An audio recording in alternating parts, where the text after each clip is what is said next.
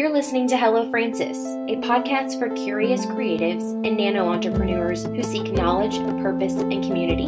Hello Francis is brought to you by the creative firm and solutionist agency Francis Roy. Our lineup of guests, friends, and mentors candidly share their diverse wisdom and experience. We do all of this in less than 30 minutes. Let's get started.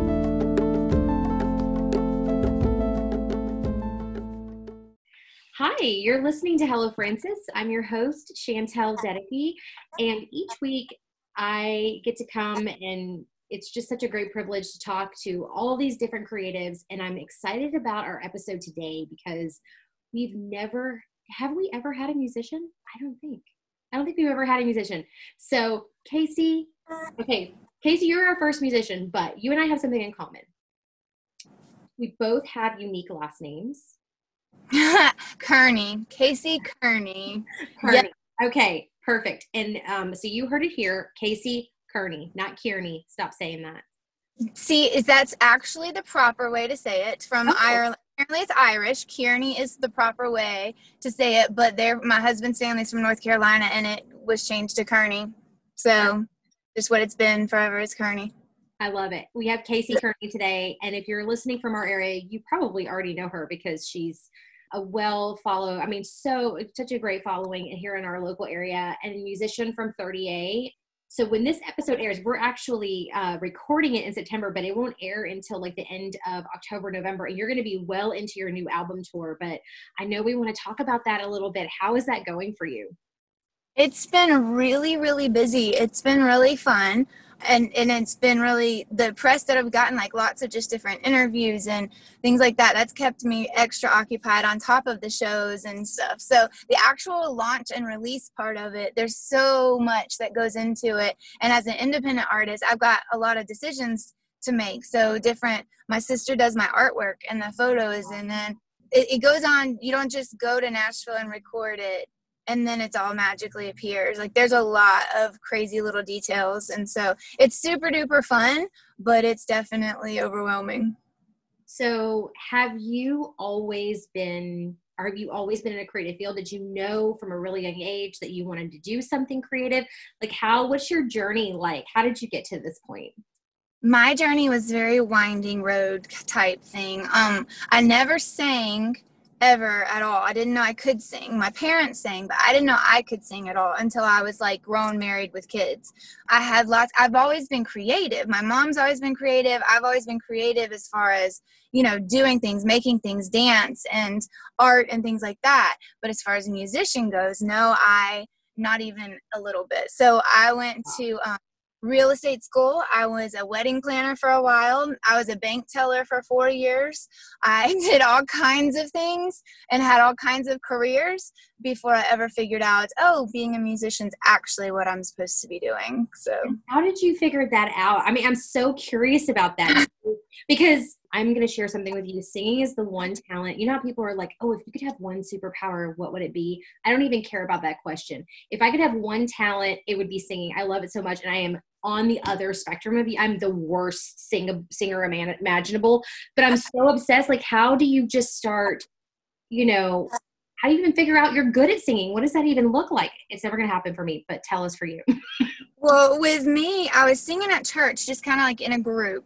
And then this family was in there and he was in he was doing sound and he had isolated my voice in like the headphones and he came up to me afterwards and he was like, You can sing. And I was like, okay. And he's like, no, you can really sing. And so I had horrible, horrible stage fright, absolutely terrified. I could not sing by myself for anything in the world. I like had meltdowns. It was bad. And so, but singing at church then it kind of i got out of it just a little bit and then actually it was a karaoke contest that they were having at destin commons and everybody up there was really boring and they could sing good but they were really really boring so i was like you know what I think I could do this. And so I went and entered it. I don't, I think I sang a Carrie Underwood song, but um, I entered it and then I won. Oh my and God. the guy came up afterwards and he was like, You have a good voice. It wasn't the best voice. And he's like, But your stage presence is what won it for you. So basically, I real it was the two it was a combination of the two. I had to learn how to use my voice when I started finding out that I had it and I had to develop and that was one of those things that I had to like crash course develop because I was late 20s, had two kids. And so I was crash course develop my voice with less self-taught kind of like online lessons and different um, anybody i could talk to that kind of thing and then same thing with the stage fright I, that was when i connected the two to get over the stage fright was like, hey, if I'm having fun, they're having fun. If I'm awkward, they're awkward. And I realized how powerful that actually really is. And just kind of started putting the two together. And you just kind of evolve. Over the years, you just kind of evolve. I couldn't play any instruments either. So I started learning how to play guitar. And my kids, I'd stay up really late at night because I'd have to learn after they went to bed and you know in between nap times and stuff because i couldn't concentrate. So um, i'm constantly having to play catch up learning how to play guitar and get better but it was one of the things i realized early on. I had guys that would play for me and after diving deep it was one of those things i've got to figure out how to do this on my own mm-hmm. or i'm never going to be able to do this because i can't keep relying on everybody else. So i had to just like get better and really grind at the learning That's amazing. I I love it. Just is such strong. It's a strong story of creative courage, which I think as a creative you really need that.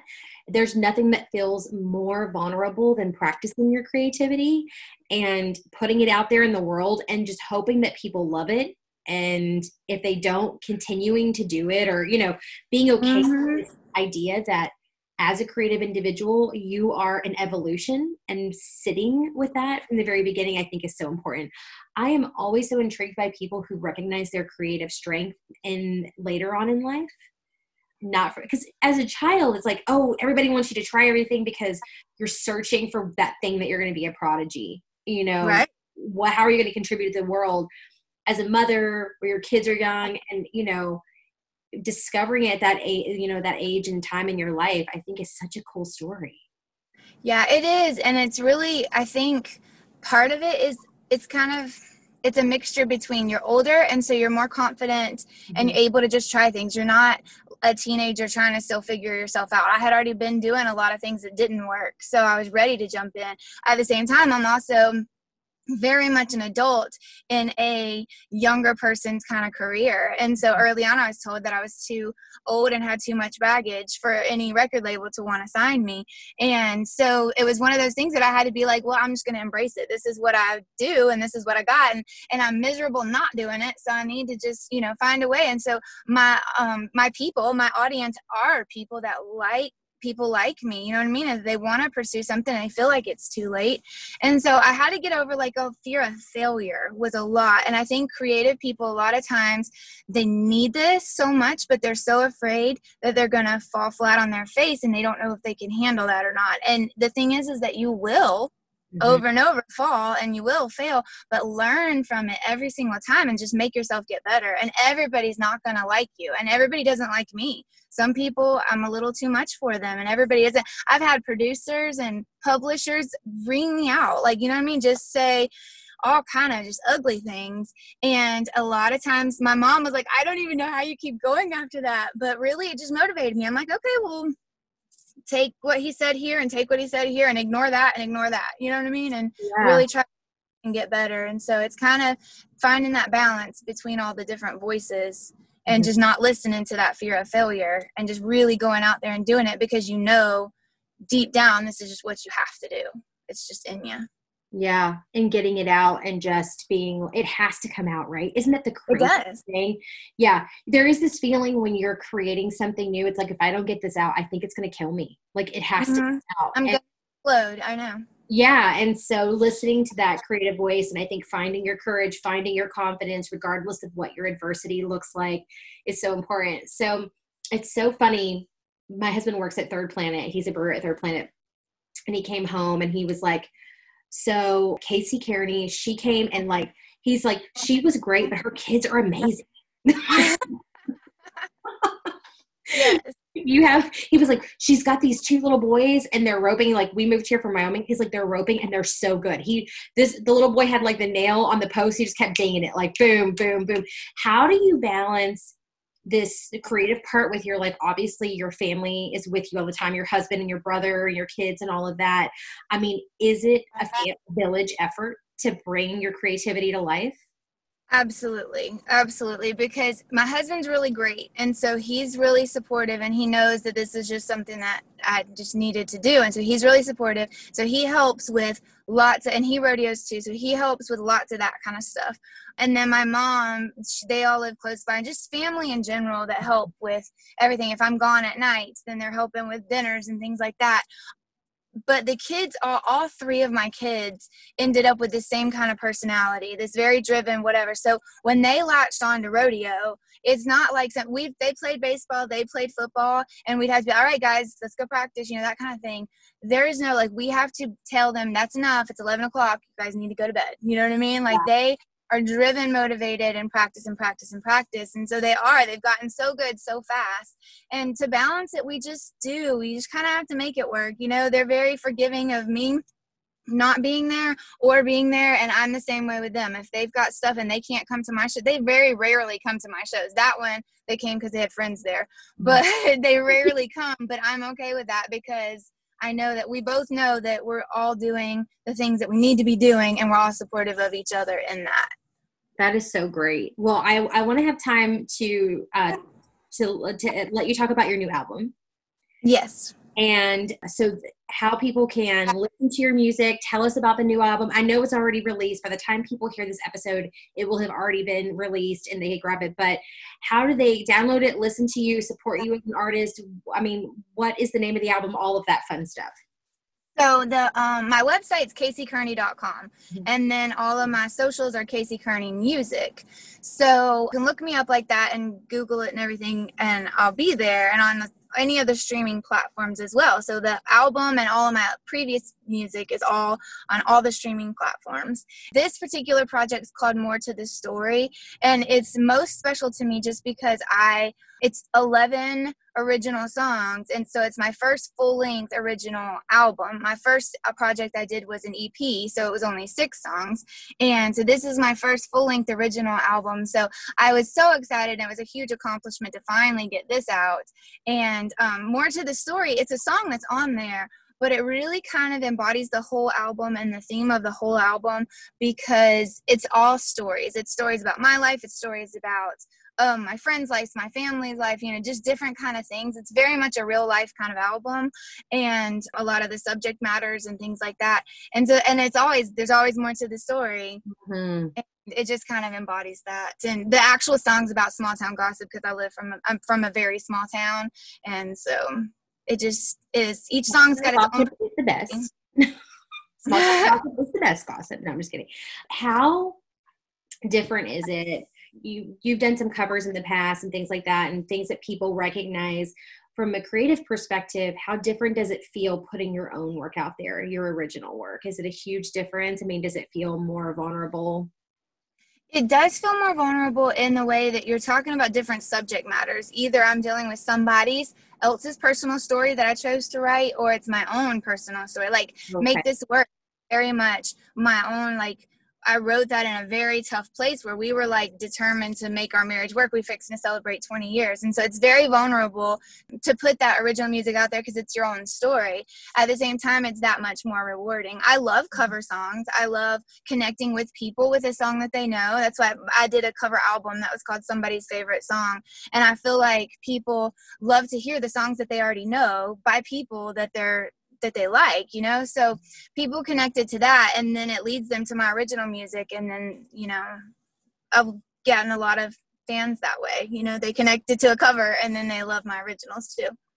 That's awesome. Well i'm excited to i'm personally excited to listen to all of your 11 songs. I haven't done that yet. I like connecting with someone first and then it just kind of i don't know to me it's like when you see someone in an interview or you meet them, you and I met at, in like the green room at the Mattie Kelly Arts Foundation yeah. when we were playing there, just kind of accidentally. We had been emailing that day. But even that kind of like the disconnect, the digital disconnect, when you meet somebody or you hear their voice or you're just like, oh, you know, it just makes you feel so connected. I think you're delightful. Thank you. I think you're delightful. Thanks. I love this. I okay, so I'm going to ask you one more question, and we ask everybody this at the end. But Casey, what are you? Because this is just something our audience has just really been interested in over time. Anything that you're reading or watching or listening to, obviously the listening to is a given, right? You sh- you're listening to this amazing new album, hopefully of yours, like it's on regular. But what are you reading and watching? Like, how do you stay fueled up with all of this creativity? Oh my gosh, I'm a nerd, like a podcast nerd. And so I drive a lot. So I listen to a lot of podcasts, mostly just because my my drive is an hour and a half back and forth, like one way is an hour and a half, that kind of thing. Um, so because I'm driving so much, like music, I love listening to music, but I don't know, podcast makes time go faster. But it's like nerdy business musician type podcast. I love that. I freaking love that such a nerd. I know. And so um, I will, that's, I'll just be like, oh, yeah, that's good. You know, just different stupid things like that. The most recent book I read was Where the Crawdads Sing. It was so good. Like, I'm late to the party on that one, but my friend gave me the book and I don't read a ton, but that was so good. I loved it. I read it in just a couple of days you. Well, I think you're an amazing creative and I love your story. I think we'll call it creative confidence because I think you just exude that. And we talked a little bit before we got started about the Enneagram and how you're always the type A driven personality across all of these platforms. And I think when you're creative, people don't realize there's this whole other aspect to being creative. It's like you have to be your own champion. You have to get your work out there. You have to drive. You have to make people see it and experience it. And okay if they don't like it yeah it's okay if they don't like it but it's like keep you know keeping on it and being okay mm-hmm. with rejection. So is that a formula? Is that a part of your little formula for success is that drive? Absolutely absolutely. Like i ha- i mean it is and my dad is very, was always very driven and is very driven and motivated and so i definitely get that personality type from him. But yeah i mean i just you have to just not quit because if you keep you have to do it. It's in you to do it. And so then that drive to just keep on trying even though you do face rejection and everybody's not going to love you but you just keep on because creative people if you're not being creative you're not really fulfilling what you need to do on the earth oh my gosh well that's like the perfect way to end our episode Thank you so much. You, uh, those of those of you cannot see, but Casey is in her car, like in her truck, like making it happen and doing everything she needs to do, which I love. Casey, thank you so much for being with us on this episode. I appreciate. It. Thanks for having me so much. Awesome. And if you're listening, you know the deal. Like, comment, share. You can send us questions to Casey. We'll make sure she gets them. Hello at francisroy.com and just let us know what you think. Let us know what you think about our music too. We know you're gonna love it. So. Yeah, look at yeah. Okay. We'll talk to you guys next Monday uh, with another great guest all about creative entrepreneurship. See you then.